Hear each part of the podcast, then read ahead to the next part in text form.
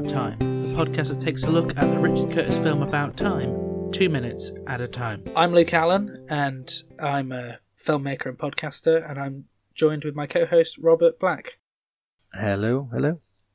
Uh, so, the opening line in this minute, minute three, is the continuation of Tim's introduction of Kit Kat, where he says, and still is to me about the most wonderful thing in the world.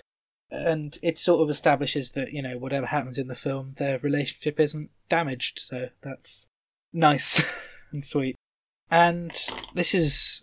What, what, what have you got on visual at that point? Uh, at that point, she come. That's when she runs out and kisses Desmond on the forehead. He's just sitting in a bench out behind the house by himself. She kisses him and then runs away. And I, I do love just the entire family dynamic we see with them all, especially in this minute three. As Tim moves on to say, all in all, it was a pretty good childhood, full of repeated rhythms and patterns.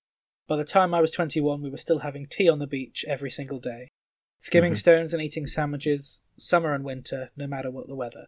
And every Friday evening, a film, no matter what the weather. And then once a year, the dreaded New Year's Eve party.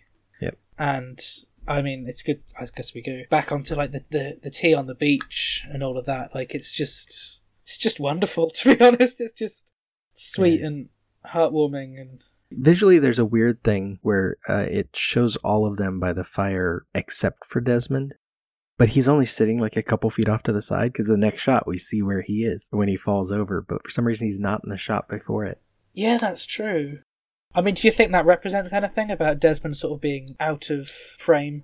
Yeah, it's That is it. the- Well, it's it's interesting because you get him framed separately in this, and then in the we'll get to it in a second. But when they're out watching the film, Kit Kat is the one who's being different than everyone else. So it's like they're the two kind of outsiders. And when, when we go back to the shot on Desmond, it is him and Kit Kat. So it's Yeah, almost like the So we can see where he is in relation to the previous shot. yeah. I'm just wondering whether it says anything about him and Kit Kat as well. Yeah, Um, also noticing, I guess it's a even that moment is a is a montage moment. It doesn't happen straight after the other clip because cups in the other hand. huh. I don't know how relevant that is and how worthwhile that is as a point, but it's And this is the second book we've seen the father have too. Uh, We didn't mention before he was reading a John le Carre book, Mm. and now he has some other book tucked behind his arm. oh yes, and obviously that that pays off later on hmm when he talks about reading. Yeah. But yeah, I think it's just a wonderful sort of relationship we see with the family. Like everything is sort of you know dream come true, really. Exactly. I think how everyone wants their family to be. Yeah, nice house, doing things together Yeah. on a regular basis. Yeah, at least as me being someone who is who finds comfort in routine as well. That that the idea of this being so regular and the film on the beach as well, which yeah, it just seems great. Although I say it's film on the beach, but that the wall is their house, isn't it? Because their house is so close Yes. to the beach, so it's more film outside Yeah. their house than film on the beach. Yep. I hadn't really paid attention to that, and you know, it's a, you you probably know better what the film is that they're watching than I do. It is High Plains Drifter with Clint Eastwood. because I recognised it was Clint Eastwood. I didn't realise what film it was.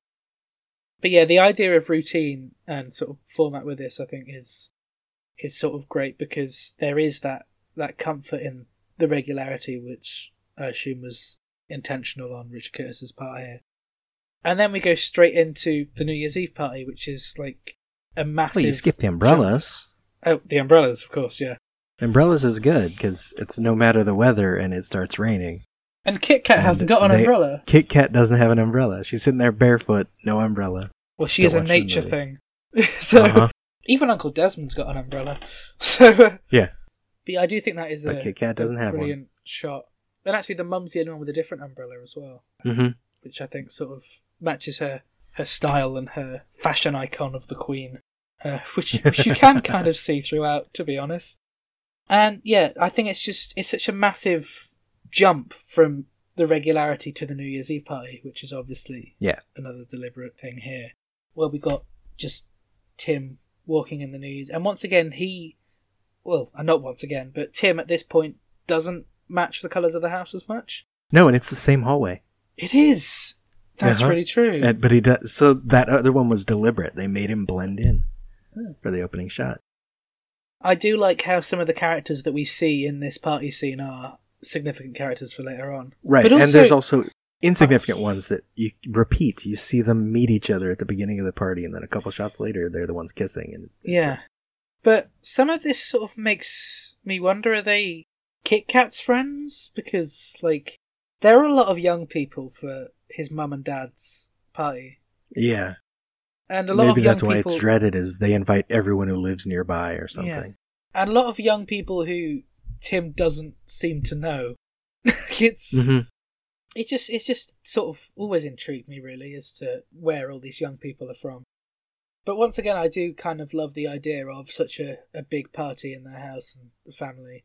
Kind of reminds me of a much larger scale of my nan's Christmas parties.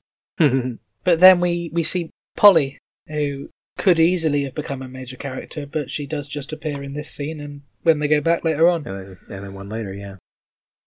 who is acting kind of weird as she summons Tim over, making a face. well, yeah, because he wa- he waves to the wrong woman, and then she waves to him. It's it's like a quick reversal where he becomes the one trying to get away. Right, so the transcript says you're absolutely gorgeous. Who says that?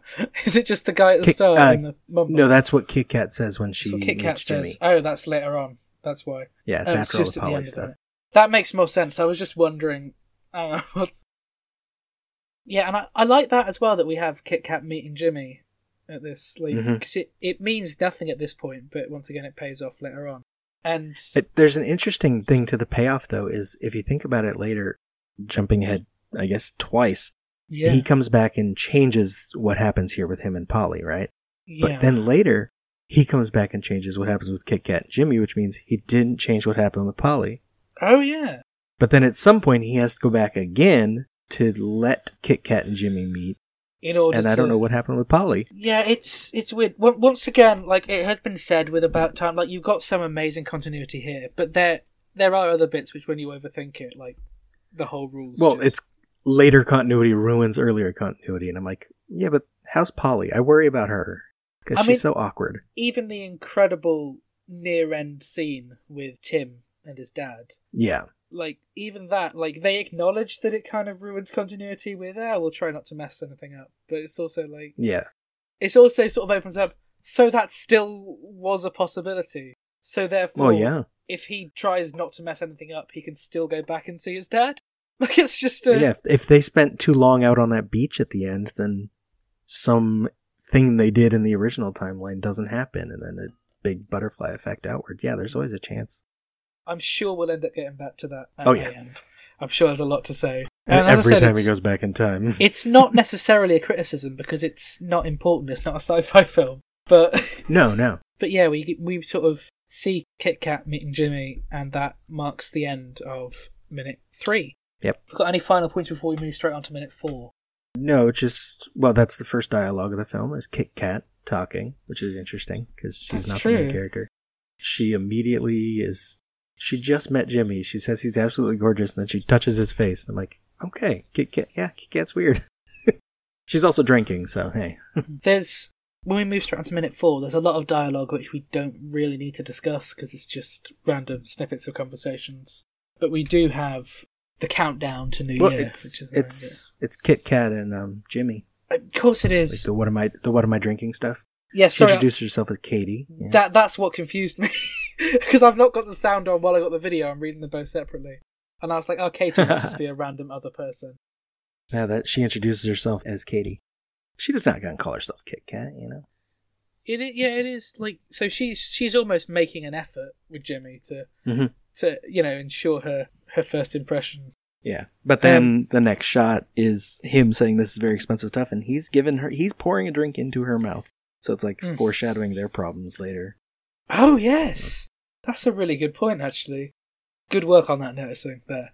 Um, and of course, the background music is all the things she said, and I've got the artist saved on my phone. I can't remember who it is. Right, Tattoo tattoo. That's it. or T A T U. I don't know. I I don't know enough about music other than the soundtrack to know anything else they've done. To be honest, Yeah.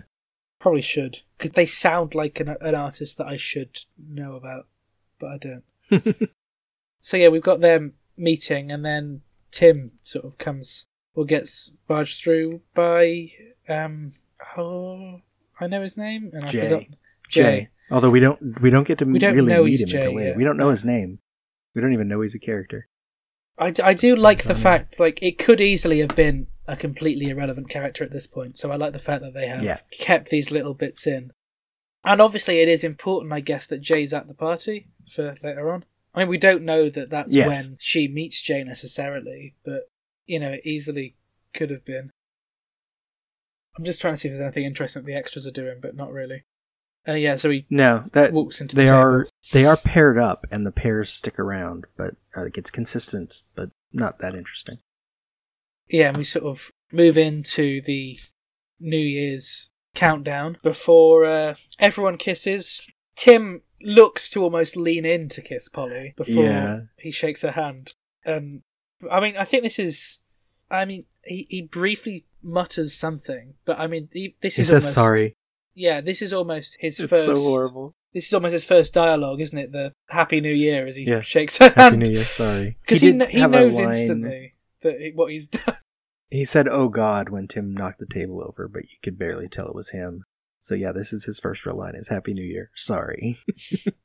and the look of disappointment on his face right at the end as well. yeah. Uh, but- I mean, y- yeah. At least he's 57 disappointed yeah. too, not just her. yeah. I mean, part Because she goes questions through why. several levels of disappointment. Yeah. Part questions why he couldn't realize his mistake and then kiss her, but yeah. that's a that's another thing, and obviously he's not in that train of thought at this point. Now we we barely mentioned the woman that he thought was waving to him earlier, Yes, of but course. she she and the she and the guy that she was actually waving to are in the background kissing at New Year's. So they're together. They're in the foreground for a moment, actually, aren't they? As well. Oh yeah, yeah. Yeah, I do like that, and I think it is it is almost great that we do move on to we've got Kit Kat and Jimmy, we've got that couple, and another couple that we can't quite see, and it does just Mhm. express how everyone else is doing the same thing. Although Um, oddly, I don't think Jay is. I think Jay is alone. We can see his arm behind one of the couples, and he doesn't Oh, seem to be next to another person. Yeah, his arms just up in the air. yeah. He's by Kit Kat and Jimmy, and his arms. Just, yeah, he's not kissing anyone, even though he was the one eager to get in there for the countdown. and then we sort of jump cut to him in his pajamas lying in bed. Mm-hmm. Um, once again, another great sort of sudden cut. Yeah, this movie uses those really well And this is you know it's about time. Yeah. This is like one of the. Is this like the second film Richard Curtis directed? Like he hasn't directed many. Uh, yeah, I think second. Love Actually was the first one, Yeah, I think this, and then I think everything else is just like shorts. But then he did say bunch, with this, yeah. yeah, he did say with this that he wanted that he thought it was his last time directing because he realised it wasn't very fun. And I like that he's open about that. Like I think a lot of people Yeah. wouldn't be. it's good to know. Yeah, Yeah. And he still said he wanted to keep writing, but also he even said like about time covers like all elements that he's been through in his life. So he said like he would have been happy if that was his last film. And he said there was a very good chance it could have been. Hmm. But then the next year he wrote Trash. The year after that he wrote Esio Yeah. Trot. And then like different TV stuff before Mamma Mia, Here We Go Again, and Yesterday. yeah. Yeah, I mean he's got he's written a lot. So he's got five credits for directing. Oh, he directed Boat That Rocked as well, so it's his third film directing. And his and his last film directing. Other than Red Nose Day actually. Which doesn't really count, I don't think. Do you get that did you get that in the in the States? I don't think so. It was just he did one for Love Actually a couple of years ago and he did one for Four Weddings and a Funeral last year. And it was just like a short sketch with everyone back and just like a reunion thing basically. As the same characters. Yeah, it was. Oh, it's basically like reliving. It's it's a big nostalgia thing, and since it's for charity, you don't really expect anything Yeah. more. So it's like the card scene in Love Actually when he's holding up all the cards at her door, and it's like that, but it's a different thing he's saying or something, and just stuff like that. But it's Uh, great and incredible, and obviously the main thing is the little boy who's obviously not a little boy anymore. Is is there much else to say in this minute? Is the question. no, it's it's a great ending for the minute though because that smash cut to him Mm. in bed and the music is just gone. It's Yeah. like, party's over. Didn't end well. Um, mm. That is up for episode two, uh, minutes three and four of Two Minutes About Time. Uh, Robert, where can the listeners find you on social media? social media, you can look me up as Robert E.G. Black, or if you want links to any of my shows or whatever, go to lemmingdrops.com. And they can find me on Twitter at llama underscore bottle zero, on Instagram at the ginger luke, and they can find all of my content at lukeallen.co.uk. And this show is on Twitter, Instagram, and Facebook at two mins about time. Thank you so much for listening to this episode, and we'll you'll hear us all if you come back on Friday. The Two Minutes About Time theme is performed by Ethan O'Mahony and is a cover of the About Time theme originally composed by Nick Laird-Clowes. Two Minutes About Time is a production of Lemming Drop Studios in association with Bottle O Productions.